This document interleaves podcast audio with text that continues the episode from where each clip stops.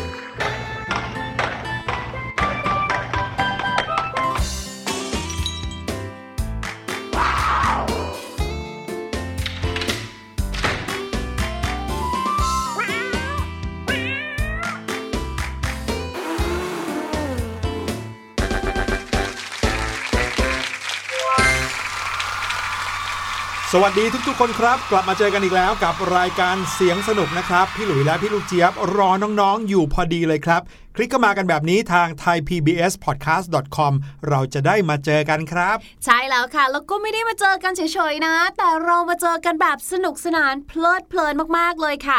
ไม่ว่าจะเป็นเรื่องราวที่เราให้ทายกันค่ะในช่วงของเสียงปริศนาค่ะแหมพอผ่านพ้นจากการได้ฝึกสมองประลองปัญญาเราก็ไปสู่เรื่องราวของการเปิดโลกเที่ยวทิพย์ของเรานะคะอย่างที่เคยเน้นย้ำกันทุกทีเลยนะว่าการเปิดโลกท่องเที่ยวของเราเนี่ยนะได้ทั้งสาระได้ความรู้ได้ความสนุกสนานแถมไม่ต้องเสียสตางค์เดินทางเลยนะคะปลอดภัยจากโควิดอย่างแน่นอนพาไปเที่ยวกันทุกที่เลยไม่ว่าจะเป็นนอกโลกในโลกของเราใต้ดินในตู้เย็นเกี่ยวกับของกินผักผลไม้เหลืออยู่อย่างเดียวค่ะโลกหน้าแค่นั้นเลยรอให้พี่ลูกเจี๊ยบล่วงหน้าไปก่อนครับ จะได้กลับมาบอกเราได้ คนที่เขาไปแล้วเนี่ยเขาก็ไม่กลับมาเล่าให้เราฟังเลยเนาะนั่นนะสิ วันนี้เราไม่ต้องไปเที่ยวไหนไกลครับแต่ว่าก็ไปทั่วโลกแน่นอนเพราะว่าเรื่องราวที่จะเอามาแบ่งปันกันในวันนี้เป็นเรื่องราวของกลุ่มประเทศครับพูดถึงกลุ่มประเทศแล้วน้องๆอาจจะนึกภาพอย่างกลุ่มประเทศอาเซียนใช่อ่าประเทศในกลุ่มอาเซียนของเรามีสิบประเทศประเทศอะไรบ้างเราคงพอจะรู้บ้างว่าตั้งขึ้นมากันทำไมค่ะแต่ว่าการรวมกลุ่มประเทศนี้นะครับไม่ได้มีแต่อาเซียนเท่านั้นในโลกนี้มีประเทศหลายประเทศที่รวมกลุ่มกันด้วยวัตถุประสงค์ต่างๆมากมายแล้วก็มีหลายกลุ่มที่เราพอจะรู้จักหรือว่าคุ้นเคยชื่อกันบ้างวันนี้จะพาไปฟังกันครับว่ากลุ่มประเทศต่างๆที่มีการก่อตั้งกันขึ้นมาในโลกเนี่ยมีกลุ่มประเทศอะไรกันบ้างก่อตั้งกันขึ้นมาทำไมนะครับแต่ว่าก่อนหน้านั้นพาน้องๆไปฟังเสียงปริศนากันก่อนดีกว่าเสียงปริศนาในวันนี้นะครับเกี่ยวข้องกับประเทศเหมือนกันแต่ว่าเป็นเครื่องดนตรีประจำประเทศไหนครับอู้หูอันนี้บอกเลยว่าสำหรับใครที่ชอบดูละครดูซีรีส์นะครับก็คงจะคุ้นเคยกับเสียงของเครื่องดนตรีชนิดนี้บ้างลองไปฟังกันก่อนครับแล้วเดี๋ยวมาเดากันว่านี่คือเครื่องดนตรีที่มีชื่อว่าอะไรครับ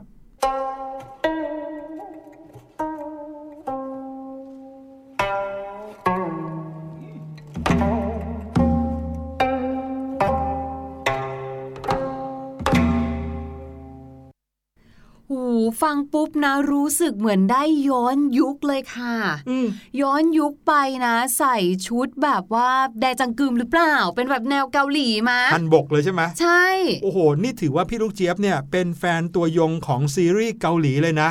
เพราะว่าเครื่องดนตรีนี้เนี่ยเป็นเครื่องดนตรีประจำชาติเกาหลีจริงๆครับว้า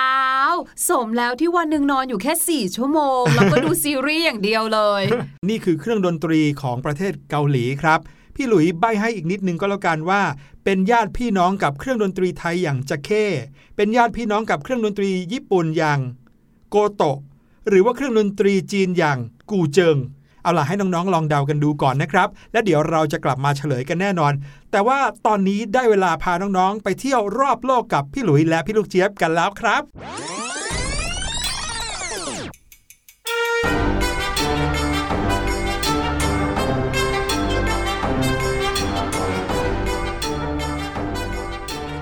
การรวมกลุ่มประเทศที่เรารู้จักกันดีก็คงจะหนีไม่พ้น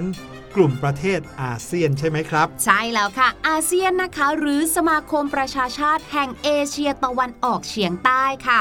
ก่อตั้งขึ้นนะคะโดยมีคนหรือประเทศละกันเนาะตัวแทนประเทศเนี่ยนะคะมาลงนามเซ็นสัญญาร่วมกันว่าโอเคเราจะมารวมกันนะโดยใช้กฎเกณฑ์ร่วมกันแล้วก็จะทำอะไรกันบ้างเนี่ยนะคะมีทั้งหมดสิบประเทศค่ะโดยห้าประเทศแรกนะคะที่มารวมตัวกันก่อนเมื่อวันที่แปดสิงหาคมพุทธศักราช สองพันห้าร้อยสิบ เนี่ยนะคะก็มีอินโดนีเซียฟิลิปปินส์มาเลเซียสิงคโปร์และก็ไทยของเรานั่นเองค่ะหลังจากนั้นนะคะก็มีอีกห้าประเทศมาเข้าร่วมเป็นสมาชิกเพิ่มเติมค่ะได้แก่บรูไนเวียดนามลาวพม่าแล้วก็ประเทศกัมพูชาค่ะทำให้นะคะปัจจุบันนี้อาเซียนเนี่ยมีสมาชิกอยู่ทั้งหมดสิบประเทศค่ะใช่ครับแล้วก็มีสมาชิกรวมสิบประเทศมาเป็นครั้งแรกตั้งแต่ปีพุทธศักราช สองพันห้าร้อยสี่สิบสอง นะครับเมื่อประเทศกัมพูชาเข้าร่วมเป็นประเทศที่สิบครับ ถามว่าทำไมประเทศในแถบตะวันออกเฉียงใต้นี้ถึงต้องมารวมตัวกันด้วยถึงต้องมารวมกันเป็นประเทศอาเซียนด้วยก็เพราะว่าเขาต้องการให้เกิดความเข้าใจอันดีต่อกันระหว่างประเทศที่อยู่ในภูมิภาคนี้ครับพี่ลูกเจี๊ยบไม่ใช่แค่เป็นประเทศที่ตั้งอยู่ใกล้กันเท่านั้นแต่เรามาเป็นเพื่อนกันเถอะใช่แล้วจะได้มีการส่งเสริมช่วยเหลือกันทางด้านทางเศรษฐกิจสังคมวัฒนธรรมหรือเรื่องของเทคโนโลยีวิทยาศาสตร์หรือการศึกษาแบบนี้ค่ะใช่ครับเพราะว่าเมื่อประเทศในอาเซียนมารวมตัวกันแล้วเนี่ยเวลาที่เราจะไปต่อรองกับประเทศในภูมิภาคอื่นทวีปอื่นก็จะทำได้ง่ายขึ้นด้วยนะครับเอาล่ะนี่คือกลุ่มประเทศกลุ่มแรกที่น้องๆคงจะรู้จักกันเป็นอย่างดีครับทีนี้เราจะมารู้จักกับกลุ่มประเทศกลุ่มอื่นกันบ้างว่าเขาก่อตั้งกันขึ้นมาทำไมและก่อตั้งกันขึ้นมาเมื่อไหร่ด้วยวัตถุประสงค์อะไรและมีประเทศอะไรบ้างพี่หลุยขอเริ่มต้นที่กลุ่มประเทศ โอเปก ครับน้องๆและพี่ลูกเจี๊ยบเคยได้ยินคำนี้ไหมครับ โอเปก เคยค่ะเคยได้ยินแบบ โอเปก เอเปก แบบนี้ค่ะแต่ยังไม่มี บีเปก และ ซีเปก กำลังรออยู่เหมือนกันจะมีครบทุกตัวอักษรเลยหรือเปล่ากลุ่ม โอเปก นะครับย่อมาจาก Organization of Petroleum Exporting Countries ครับ โอ พี อี ซี อ่านว่า โอเปก นี่แหละนะครับหมายความถึงกลุ่มประเทศผู้ส่งน้ำมันเป็นสินค้าส่งออกครับนั่นหมายความว่าประเทศเหล่านี้เนี่ยโอ้โหมีทรัพยากรน้ำมันอยู่ในประเทศตัวเองเยอะมากเลยมารวมตัวกันแล้วก็เป็นกลุ่มประเทศที่มีน้ำมันส่งออกเยอะๆพอจะเดาออกเลยแหละค่ะว่าจะต้องมีประเภทแบบว่าซาอุดิอาระเบียอิหร่านคูเวตแถบนี้แน่ๆเลยใช่แถบตะวันออกกลางเนาะมีเยอะเลยนะครับเขาจัดตั้งกันขึ้นเพื่อความร่วมมือทางด้านนโยบายน้ำมันครับช่วยเหลือเกี่ยวกับเศรษฐกิจด้านน้ำมันแก่สมาชิกด้วยคือถ้าเกิดว่าเป็นประเทศเพียงประเทศเดียวเนี่ยบางครั้งไปเจอประเทศใหญ่ๆอย่างสหรัฐอเมริกาเขาต่อรองมาก็อาจจะไม่มีอำนาจต่อรองอาจจะทำให้ราคาน้ำมันเนี่ยตกต่ำลงไปได้ก็เลยต้องรวมตัวกันแข็งแรงหน่อยนะครับกลุ่ม โอเปก นี้ก่อตั้งกันเมื่อปีพุทธศักราชสองพันห้าร้อยสามครับมีสมาชิกรุ่นก่อตั้งอยู่ห้าประเทศนะก็คือซาอุดิอาระเบียอิรักอิหร่านคูเวตแล้วก็เวเนซุเอลาครับเดิมเนี่ยเขามีสำนักงานใหญ่อยู่ที่ประเทศสวิตเซอร์แลนด์ถามว่าทำไมต้องไปถึงตรงนั้นด้วยเนาะอุตส่าห์มีประเทศรวมกันห้าประเทศไม่มีสวิตเซอร์แลนด์เลยนะนั่นเป็นเพราะว่าประเทศสวิตเซอร์แลนด์เนี่ยเป็นประเทศศูนย์กลางทางการเงินครับ oh. เออเขาก็เลยต้องมีสถานที่ตั้งที่เป็นจุดหลักอยู่ที่นั่นเพื่อจะได้ประสานงานกับประเทศในแถบยุโรปได้ง่ายนะครับ mm. ปัจจุบันเนี่ย โอเปก มีสมาชิกเพิ่มขึ้นมาอีกแปดประเทศครับก็คือสหรัฐอาหรับเอมิเรตส์ไนจีเรีย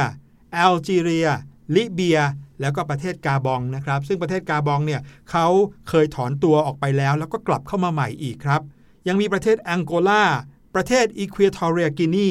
แล้วก็ล่าสุดสาธารณรัฐคองโกครับรวมเป็นทั้งหมดสิบสามประเทศตอนนี้เขาย้ายสำนักงานใหญ่ไปที่กรุงเวียนนาประเทศออสเตรียแล้วตั้งแต่ปีคริสตศักราชหนึ่งพันเก้าร้อยหกสิบห้าครับอีกหนึ่งกลุ่มนะคะที่น่าสนใจมากๆเลยเพราะว่าพี่ลูกเจี๊ยบเนี่ยอ่านชื่อกลุ่มเขาทีไรนะคะก็จะนึกถึงหนังศูนย์ศูนย์เจ็ดทุกทีเลย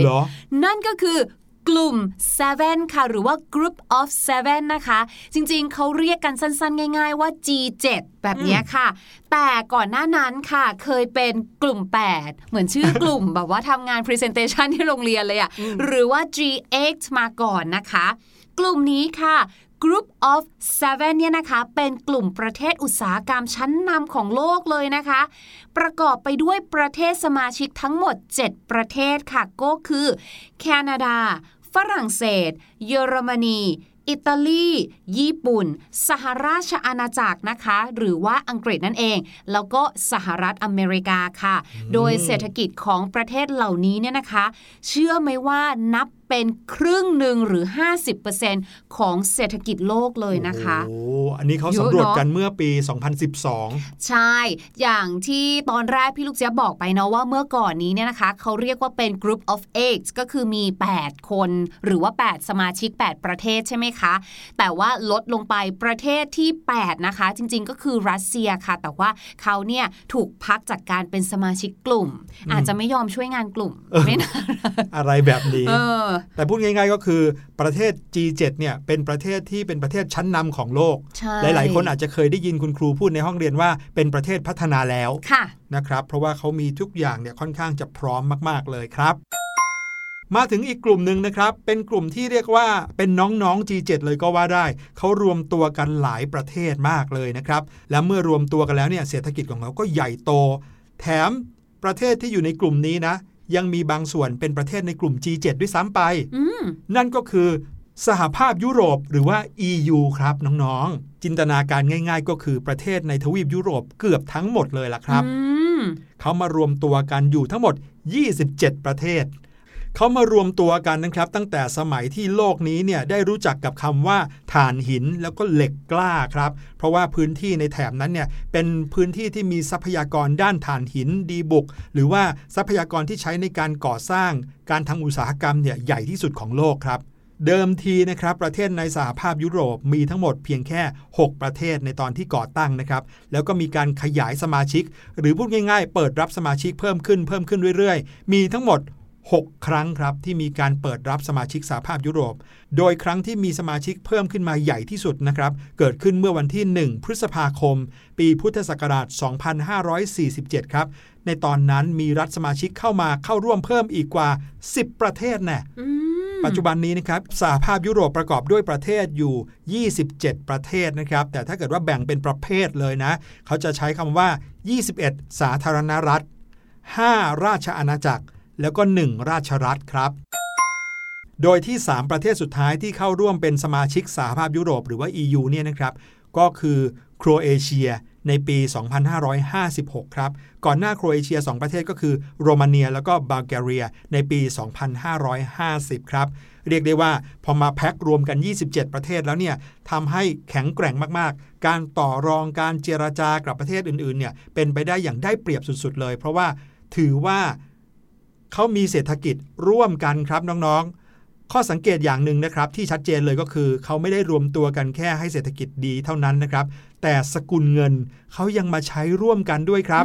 นั่นก็คือสกุลเงินยูโรนั่นเองแทนที่ประเทศอย่างฝรั่งเศสจะมีฟรังใช่ไหมครับเมื่อก่อนถ้าเดนมาร์กก็เป็นหน่วยมาร์กหรือว่าหลายประเทศก็จะมีชื่อเรียกสกุลเงินที่แตกต่างกันแต่พอมารวมตัวกันปุ๊บกลายเป็นใช้ยูโรทั้งหมดเลยเรียกว่าถ้าสมมติว่าต้องมีการเดินทางท่องเที่ยวหรือว่าเดินทางไปทำงานในประเทศที่อยู่ใน อี ยู ก็ง่ายเลยอ่ะเดินทางได้ง่ายไม่ต้องมีวีซ่าเลยด้วยใช่แล้วค่ะมาถึงอีกหนึ่งการรวมตัวค่ะที่มีประเทศไทยของเราเป็นส่วนร่วมนะคะหรือว่าเป็นสมาชิกกับเขาด้วยนั่นก็คือโครงการพัฒนาความร่วมมือทางเศรษฐกิจในอนุภูมิภาคลุ่มแม่น้ำโขงนั่นเองค่ะเรียกย่อๆนะคะว่า จี เอ็ม เอส ค่ะมาจากชื่อเต็มว่า Greater แม่โขง Sub-Region นั่นเองค่ะโครงการนี้นะคะเป็นความร่วมมือของหกประเทศด้วยกันค่ะก็คือไทยพม่าลาวกัมพูชาเวียดนามและจีนค่ะแต่ว่าเป็นจีนในส่วนที่ใกล้ลงมากับเราก็คือทางใต้หรือยูนนานนั่นเองค่ะครับผมโครงการนี้นะคะเกิดขึ้นมาตั้งแต่ปีพุทธศักราชสองพันห้าร้อยสามสิบห้าแล้วค่ะและที่มีโครงการนี้ขึ้นมานะคะเนื่องจากเขาเห็นว่าลุ่มแม่น้ำโขงเนี่ยนะคะอุดมสมบูรณ์ไปด้วยทรัพยากรธรรมชาติแล้วก็ยังเป็นจุดศูนย์กลางในการเชื่อมโยงติดต่อระหว่างภูมิภาคเอเชียใต้เอเชียตะวันออกและเอเชียตะวันออกเฉียงใต้ด้วยก็เลยมารวมตัวกันซะเลยค่ะซึ่งดีมากๆเลยเพราะอะไรโครงการนี้นะคะส่งเสริมให้เกิดการขยายตัวทางการค้าการลงทุนอุตสาหกรรมและแน่นอนค่ะประเทศทางเอเชียของเราแบบนี้นะคะสิ่งที่สำคัญมากที่สุดก็คือการเกษตรและบริการนั่นเองค่ะการที่มีโครงการนี้ขึ้นมาก็ยังช่วยสนับสนุนการจ้างงานและยกระดับความเป็นอยู่ของประชาชนในพื้นที่ให้ดียิ่งขึ้นด้วยค่ะถ้าเกิดว่ามีคำถามถามน้องๆว่ารู้หรือเปล่าว่าแม่น้ำโขงไหลผ่านประเทศไหนบ้างก็ตอบง่ายๆด้วยหกประเทศที่เข้าร่วมประเทศกลุ่มแม่น้ำโขงนี้เองครับไทยพม่าลาวกัมพูชาเวียดนามแล้วก็จีนยูนนานครับเอาละมาถึงกลุ่มประเทศกลุ่มสุดท้ายที่เอามาแบ่งปันกันในวันนี้จริงๆคงยังมีรวมกันอยู่อีกหลายกลุ่มนะแต่ว่ากลุ่มใหญ่ๆที่หลายๆคนน่าจะรู้จักกันนะครับกลุ่มสุดท้ายในวันนี้ก็คือกลุ่มของประเทศที่อยู่ในสนธิสัญญา NATO ครับ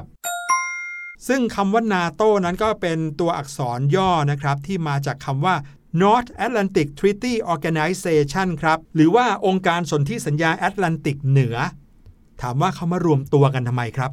วัตถุประสงค์เริ่มแรกตอนก่อตั้งเนี่ยก็คือเพื่อที่จะจัดตั้งระบบพันธมิตรทางทหารเพื่อที่จะได้ถ่วงดุลอำนาจกับฝ่ายคอมมิวนิสต์ค่ะซึ่งสมัยนั้นเนี่ยก็คือสหภาพโซเวียตหรือว่ารัสเซียนั่นเองค่ะแล้วก็ให้ความช่วยเหลือประเทศสมาชิกในกรณีที่ประเทศสมาชิกเนี่ยเกิดถูกคุกคามจากภายนอกรวมไปถึงส่งเสริมความมั่นคงในทางเศรษฐกิจอีกด้วยค่ะ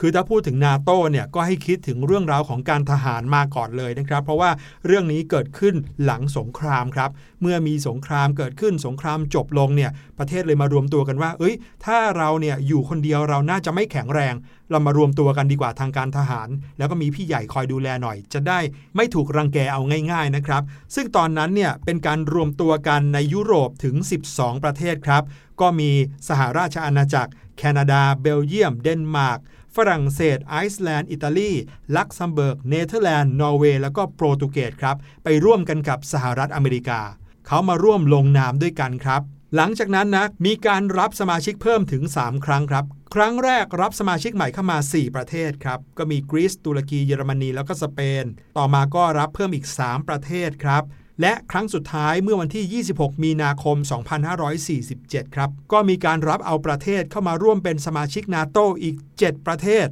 ปัจจุบัน NATO มีสมาชิกถึงยี่สิบหกประเทศครับโอ้โหเยอะนะคะเนี่ยอืมแล้วโครงสร้างหรือว่าการรวมตัวของเขาเนี่ยก็ใหญ่มากเลยนะเพราะว่ามีตัวแทนมาจากแต่ละประเทศแถมยังมีคณะกรรมการกลางอีกใหญ่โตมากกลุ่มยี่สิบหกประเทศนี้รวมตัวกันรับรองว่าไม่มีใครรังแกได้แน่นอน ประเทศไทยเราเกี่ยวกับ NATO เหมือนกันนะพี่ลูกเจี๊ยบตอนนั้นประธานาธิบดีของประเทศสหรัฐอเมริกาก็คือประธานาธิบดีจอร์จบุชครับเขาได้มีการประกาศให้ประเทศไทยเนี่ยเป็นชาติพันธมิตรหลักนอกกลุ่ม NATO ด้วยนั่นหมายความว่าถ้านอกจากคนที่รวมตัวกันแล้วเนี่ยนะครับประเทศไทยก็ถือเป็นเพื่อนกับ NATO ทั้งกลุ่มเลยโอ้โหนั่นก็คือเรื่องราวการรวมกลุ่มกันนะครับของประเทศที่มีจุดประสงค์ในการรวมกันหลากหลายครับแต่ส่วนใหญ่แล้วก็เพื่อที่จะมีเพื่อนนั่นเองดังนั้นเราก็รู้เลยนะว่าการมีเพื่อนนั้นเป็นสิ่งที่สำคัญมากๆใช่แล้วค่ะเอาล่ะค่ะแต่ว่าตอนนี้นะคะให้ทุกคนไปพักฟังเพลงกันสักครู่ช่วงหน้ากลับมาแน่นอนค่ะเรื่องราวภาษาอังกฤษกำลังรอทุกคนอยู่เลยแหละค่ะ oh, oh, oh, oh, oh, oh.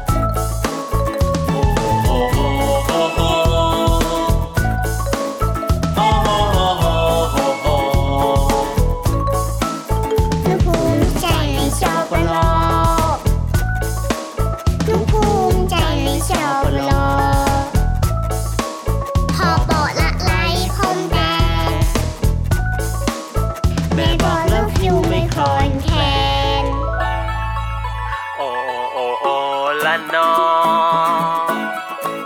โอโอโอโอละนอ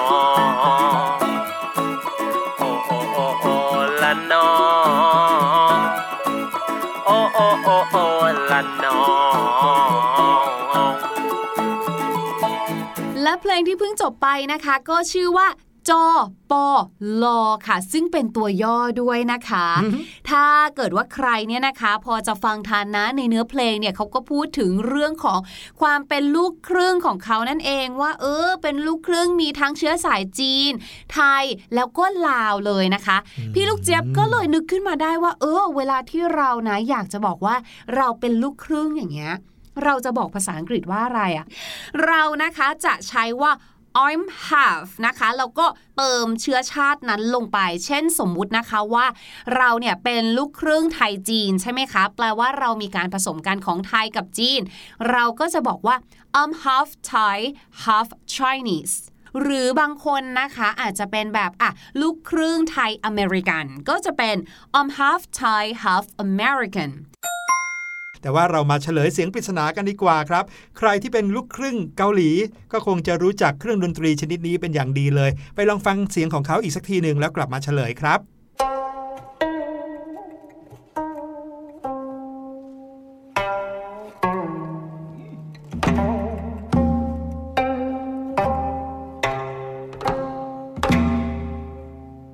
และเสียงของเครื่องดนตรีที่น้องๆได้ยินเมื่อกี้นี้นะครับก็คือเสียงของเครื่องดนตรีเกาหลีที่มีชื่อเรียกว่าคายากึมครับวันนี้รายการเสียงสนุกหมดเวลาแล้วครับวันนี้ลาไปแล้วสวัสดีครับสวัสดีค่ะสบัดจินตนาการสนุกกับเสียงเสริมสร้างความรู้ในรายการ